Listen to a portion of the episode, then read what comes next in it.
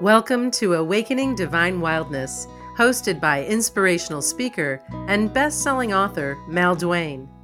Mal invites you to embrace your divine wildness with powerful conversations with visionary women. Listen in and learn how to move from pain and heartache to forgiveness and freedom so you can live the life you deserve. I have got a delicious woman on today, and I'm so happy to reconnect with her. We've we've worked together in the past, and it's always an honor to spend time with Iris Benrubi. Well, thank you, Mal. I'm so happy to be here. Thank you for oh, having me on. no, you're just such a delight. I didn't know you were such a smart cookie. You're a Mensa. Oh. With a master's degree in counseling psychology she has spent the last 16 years coaching and counseling men and women from all walks of life and from all over the world in finding love. Iris is a number one Amazon best-selling author of Lonely and Single to Loved and Adored and is an inspirational and charismatic keynote speaker and is renowned for her no-nonsense approach spiked with humor and wit. Iris has made guest appearances on Slice TV and the Woman's Network TV. And she also hosts the Awakened Relationship Summit, which now goes into the 12th season with participants from over 125 countries. Iris shares her life with her love and soulmate, and when she isn't traveling, she enjoys riding her motorcycle, painting, dancing salsa, and jumping the trampoline. Lady, you got it going on. I do have a. I can't complain. oh, I guess not. So, you know, I I know you've got a new product out there, um, but I just love your work that you do in relationship counseling. And the topic that we're going to talk about today is in direct relation to what you now are putting out there, which is how to spark a man's desire. Because I think women have it all wrong. They walk around with low cut shirts and they're getting all kinds of procedures and injections and and butt enhancements and that's not what it's all about so i would love for you to enlighten us a little bit yeah, it's really interesting that you talk about all the enhancements that women have because that's what society puts out there that we need to be physically attractive. But then that's what you attract a man by your physicality, and that's not who you are at the core. Because let's face it, we all get older, our wrinkles get deeper, our upper arms turn into wings. and so, you know, it, it, it can put us on this never ending hamster wheel to keep our outside looking good because that's what we've been picked on or picked by. And really, what you want to do is to really get who you are at the core. What makes you unique? What makes you a great partner? And that's what you want a man to pick you for, not because of what you wear or how low cut your blouse is or how much you've put pushed up your breast or what's showing, but really what's the kind of partner you're going to be. Because otherwise, you know, I like the example. Somebody apparently asked Michelangelo how he sculpted the David out of a piece of rock. And he said, I simply removed the pieces that didn't belong. Mm-hmm. And so, what happens over time with our experiences and relationships that don't go where we want, we have our heart broken, maybe cheated on, dismissed, some abusive relationships, is we start to cover ourselves with layers, right? And those layers are meant to protect us. But what it does is it covers our inner beauty of who we truly are at the core. And it's our job, just like Michelangelo, piece by piece, remove those layers that don't belong to really shine our radiance to who we truly are at the core. As we get older, Iris, as you mentioned, the upper arms get a little flabby, the breasts get a little lower, uh, we get wrinkles, we get gray hair where we never thought it could grow. But men are not as accepting of all those things, which I think puts the pressure on women. Uh, so, is, what is your advice about, you know, showing up, being authentic, wanting to attract that man, how to spark his desire, and yet honor yourself, be real, uh, without feeling all that pressure of not being perfect. Yeah, so let me say that some men don't accept us the way we are. So it doesn't mean that you go out there on a date with stained shirts all wrinkled up, right? You take care of your, yourself, but you want to find that place on that continuum from totally letting yourself go to really defining yourself by your physical appearance. So, someplace in the middle is taking care of yourself and showing up as the best you, but also means the best you in your personality. It means what makes you quirky? What makes you different? What do your friends appreciate about you? What have your last relationships really loved about who you are and what you bring to the world? And when you own that, you will shine in a way that external beauty can't do on its own. Doesn't matter how much makeup we wear, and you can see makeup. Doesn't matter how much we cover our gray hair or go to the gym. Yes, that gives us an external look, but it doesn't give us that radiance, that confidence that attracts men. The external only gives us a, what I call it, a temporary or a fake confidence because if we start to put on a couple pounds or things get a little flabby, then our confidence starts to go down. But once we really know who we are at the core in our value, that confidence stays. And who you show up in the world is someone who's radiant and attractive, and you start to get the attention that you may want or need, and you're the chooser. That's the part women need to get that you have the ultimate power to say yes or no. Sometimes women get really freaked about, oh, I don't want all that attention. But what if you could have that attention and never have to say yes? Or just pick the man you want to say yes to? Wouldn't that be great? Oh, that sounds absolutely spectacular. So tell me, how do we get there? Where do we find these men? You know, um, there's all these dating sites for single women, but I think when you get to like the age of 50 plus, it's very, very difficult meeting new men of quality and caliber. Yeah, and I guess I look at it very differently. I really look at who are you attracting in your life and how's that a reflection of your own internal landscape. So if you're attracting men who are emotionally unavailable, where are you emotionally unavailable?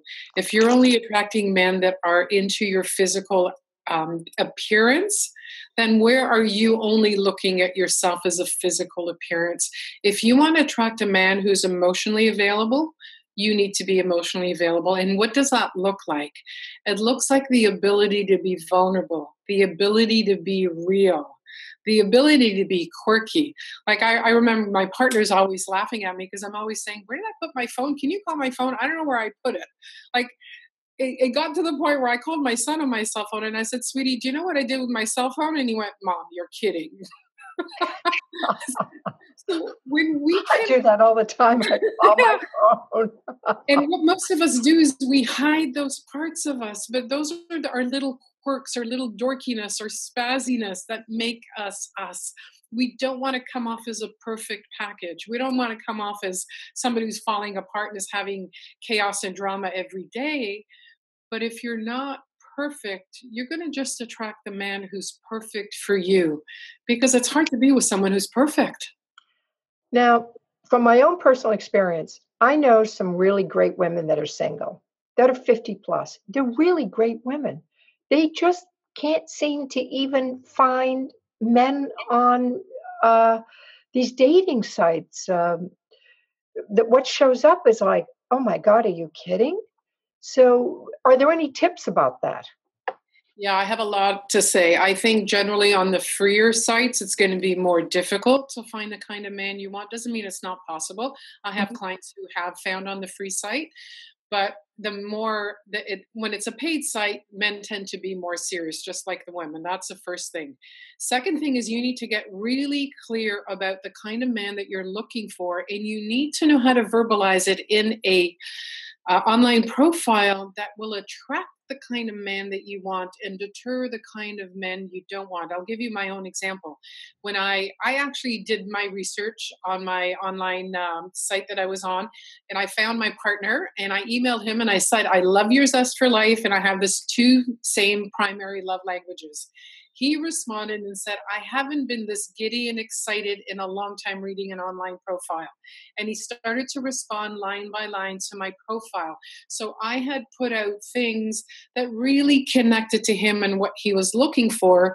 And one of the lines he told me just recently that he connected to is I wrote that I, at the Great Wall of China, I took the bobsled down with the wind running through my hair. And so it's a story that tells that I'm adventurous, I'm open to new things, I like to travel, I'm fun, I'm light. So we don't want to write our online profile like a resume. I'm this, I'm that, I'm looking for this, my kind of man will this, that. You want to start to use story. Just even hear my words. Like you could probably see me on that bobsled going down with the wind through my hair that's a visual. And if you're the kind of man that likes adventure, that likes fun, that likes to travel, that's going to attract you. But if you say, I want a man who's loyal, loving, adventurous, honest, can be committed, that's just like a grocery list. It doesn't mean anything.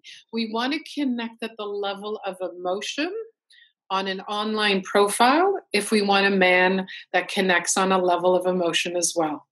Mm. Now, in your new program uh, product, How to Spark a Man's Desire, do you go over this? Do you give some coaching to women on how to do these online profiles so that they put the right language in? Yes, actually, I teach you exactly how to write that profile, how to get clear on what it is that you want, so that you can, one, be honest with yourself, really own the kind of man that you're looking for. Like one woman I'm working with says, I don't want to live with a man. I've been on my own for many years and I want to stay alone, but I want a companion. And so just owning that, when you really know what you're looking for and you're honest with yourself, one, you can verbalize it in your profile and you can also verbalize it when you're with a man. You can talk about it.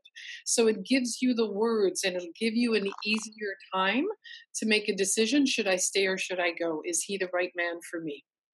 Love it.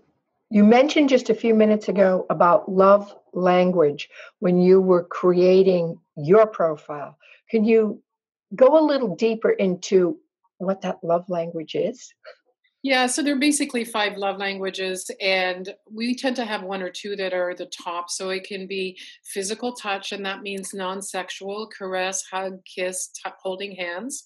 There's quality time, so spending time one on one, not by the TV, but actually focusing on each other. Words of affirmation, so letting another person know how much you mean to them, or let them letting you know how much they appreciate who you are, how you make them feel. Another one is acts of service. So getting up for your partner and making him a cup of tea, or for you, if that's your love language, is having your partner make you a cup of tea or take out the recycling. And the fifth, or it could be opening the door, making plans. And the fifth one is gifts. And I say it doesn't have to be big gifts. It could be, oh, I know you love teddy bears, and I was at the dollar store and I saw a teddy bear and I bought it for you. So when you're clear on what your love language is, I can tell you that my partner and I, our two top love languages are physical touch and quality time. And it's so easy because I remember being with a partner who didn't have physical touch as his primary love language.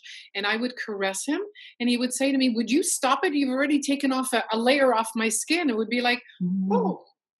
But then when I'm with a man who loves to touch, and we're always touching in bed our foot might be touching or when we're walking up we're always reaching towards each other to hold hands.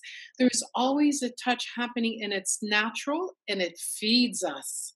So it means that we're regenerated we're feeling full in our relationship our needs are being met. So what happens is if we don't have the same love languages basically we can't communicate from the beginning effectively or as best as we could.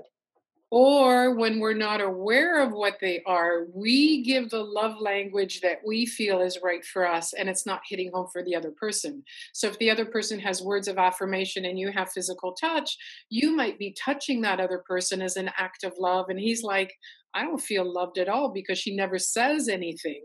So once we become aware of what the other person's love language, it's more of an effort to show them love and give them love in their language, not what feels right for us. And to also teach our partner what we need.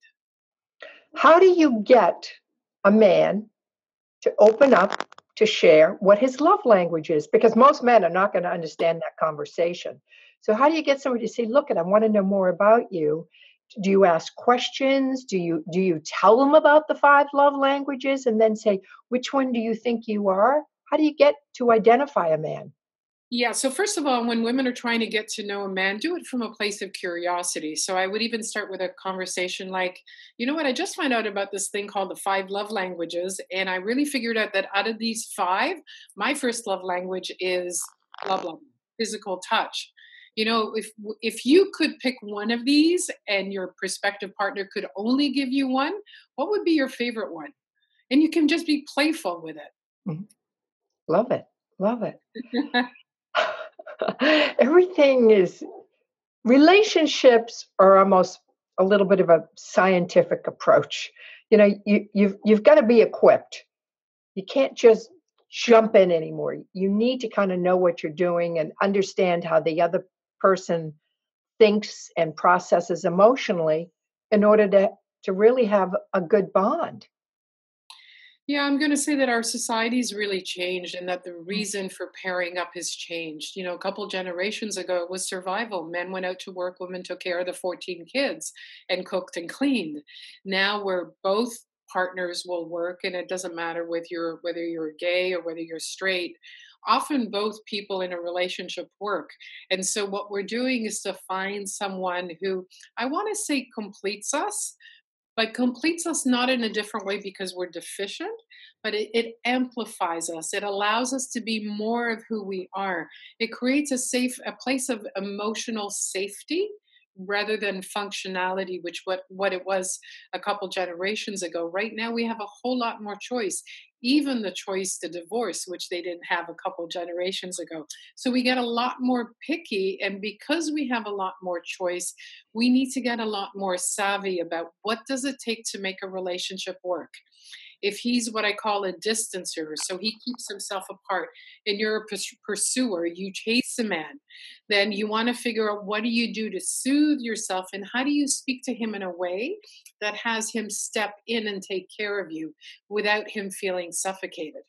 So we just need to get more savvy. And there's so much information out there. With a few skills, you can learn to start to change the kind of men that you pick, the kind of men that you allow into your life, how you communicate to them in a way it, comes from your being. So it's a very calm, confident place to ask in an assertive way to get your needs met. And then you get to see can he step in or not? Is he willing or not? And then you get to make the decision. I've made it clear what I need. I think I've expressed it in a way that's very adult. And he's either stepping into it, and a man that's really interested in you and capable will step in and give you what you need. Because a man, a good man, wants to make a woman happy. And if he's not, then it's next. Mm. You mentioned distancer, pursuer. How many profiles are there of men or women? You mentioned that a man, the man might be a distancer, the woman might be a pursuer.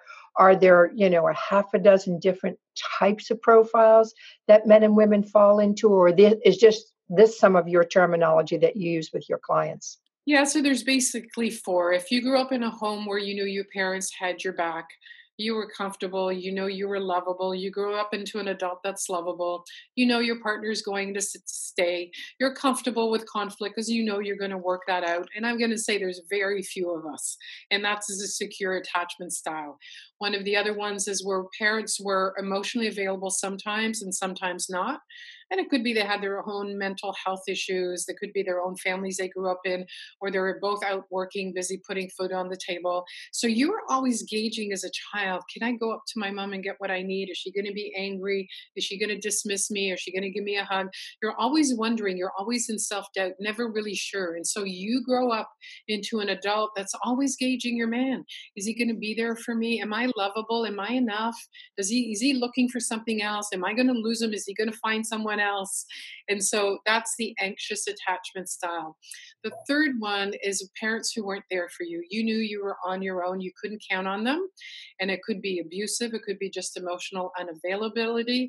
And so you became highly self sufficient and independent. And you tend to function with this kind of bubble around you and you tend to keep people at arm's length. And when people get really needy, you feel suffocated. And that's the avoidant attachment style. And if you come from trauma, you have both the push and the pull, the anxious and the avoidant. And let me say that all of us have pieces of all of those the secure, the anxious, and the avoidant. And there are different times that there are ones that pop up. And we need to be aware of what's happening in us. Is this something that I can soothe myself? Or how can I reach out to my partner for those of us that are more anxiously attached? How can I reach out to my partner to get my needs met so that he doesn't feel suffocated? And the example that I like to use is that we're all born, you know, we were connected to our mothers with an umbilical cord that gave us what we needed to thrive and survive. Once we were born, those were cut. But then we have emotional umbilical cords, and they all have like a plug at the end of them. And we're looking for an outlet for those of us that have an anxious attachment style. And we often couple up with a man who's avoidant, and women who are avoidant couple up with a man who's anxious. So hmm. The anxious attachment style is trying to plug into the avoidant outlet and the avoidant is going no no no you're going to deplete me. You're going to suffocate me. So he pulls back. If the woman is anxious he pulls back. She chases. He pulls back even more so she chases even more. And so we need to break that cycle by learning how to manage ourselves and not be fully dependent on the man. And for women who see themselves as avoidant arm's length learn how to manage the anxiety when somebody needs you because you probably often feel like you want to just peel somebody off of you. You get turned off by a man because he's too needy. And if a secure man shows up in our life and we have either the anxious or the avoidant, we actually have no chemistry because it doesn't feel natural like what we had in our families. Like for a woman who's anxiously attached, a man who's securely attached, there's not enough drama so there's no passion, there's no excitement, no chemistry. But yet he's the man that's going to make you feel safe. He's the one that's going to be dependable. And so it's our work to really heal that attachment style, to take that plug and plug it into us so we can go, okay, I'm fine. Because as children, we were dependent on our parents to get what we needed. As adults, there's still some dependence on our partner, but we need to learn to take care of ourselves too. Oh, I love that. What a great explanation. What do you think the number one mistake women make when they're trying to meet men or start a new relationship? What do you see as like one of the biggest boo boos they do? Yeah, I think the biggest mistake women make is that they want to be picked rather than be the picker. And when we want to be pick me, pick me, we turn ourselves inside out to hear what the man wants and become that and suppress the parts of us that don't fit what he wants. And so that we end up being in a relationship that really isn't authentic. And we have to put on a persona, play a role, and it's exhausting you really want to be who you are at the core. Be silly, be spazzy, forget your phone, trip over your feet when you're running, whatever it is, and have a man pick you not in spite of those flaws, but because of those, because he finds you endearing. And then you get to decide is he the man that I want?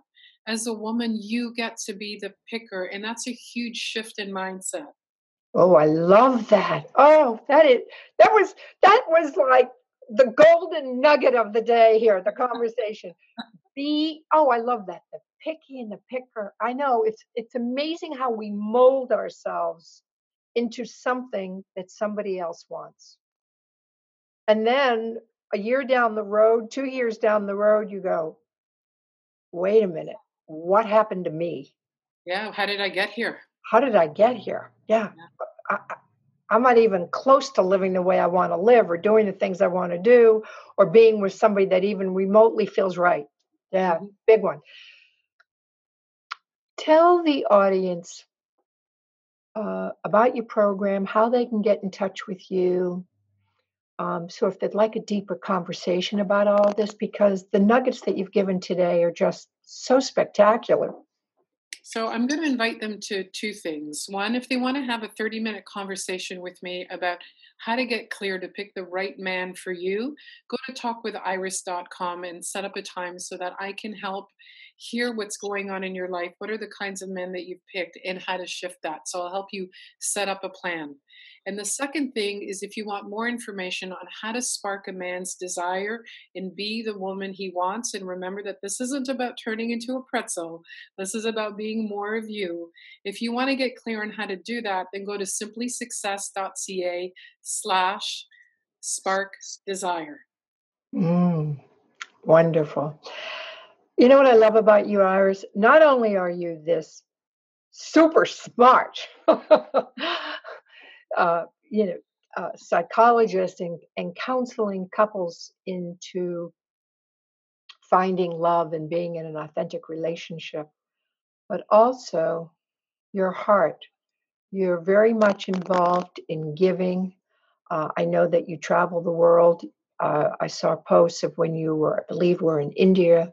I think it was a year or two ago, and you were at an orphanage with children, and then you told me you were just in Nepal uh, just beautiful work. Look at any time you need an extra pair of hands on one of those missions, reach out, girl. I will go. You know, because I, I think part of our lives is about giving. Mm. And when we're able to give in that way, I think women can empower themselves by being able to serve and give from the heart. Yeah, and you and I talked just before this started, and we talked about the poverty in so many developing countries, and often the problems that we have here are first world problems. And when we can get that into perspective and get that we have the opportunity to learn the skills on how to shift our wounds, on how to pick the right man, then it starts to become a little lighter in our world, and we realize how much more we have to give people that don't have the same opportunities that we do. So I'm hand in hand with you, Mel, on that. Yeah. Anytime, girl. I'm I'm available. I love connecting with you. It's always a joy. And thank you so much for fitting this in today. Beautiful, beautiful conversation. Thanks for listening to Awakening Divine Wildness. If you like what you heard, please share this podcast with a friend and leave some stars and a favorable review at iTunes. And be sure to visit malduanecoach.com for your free Heal Your Heart, Reclaim Your Worth six week video course.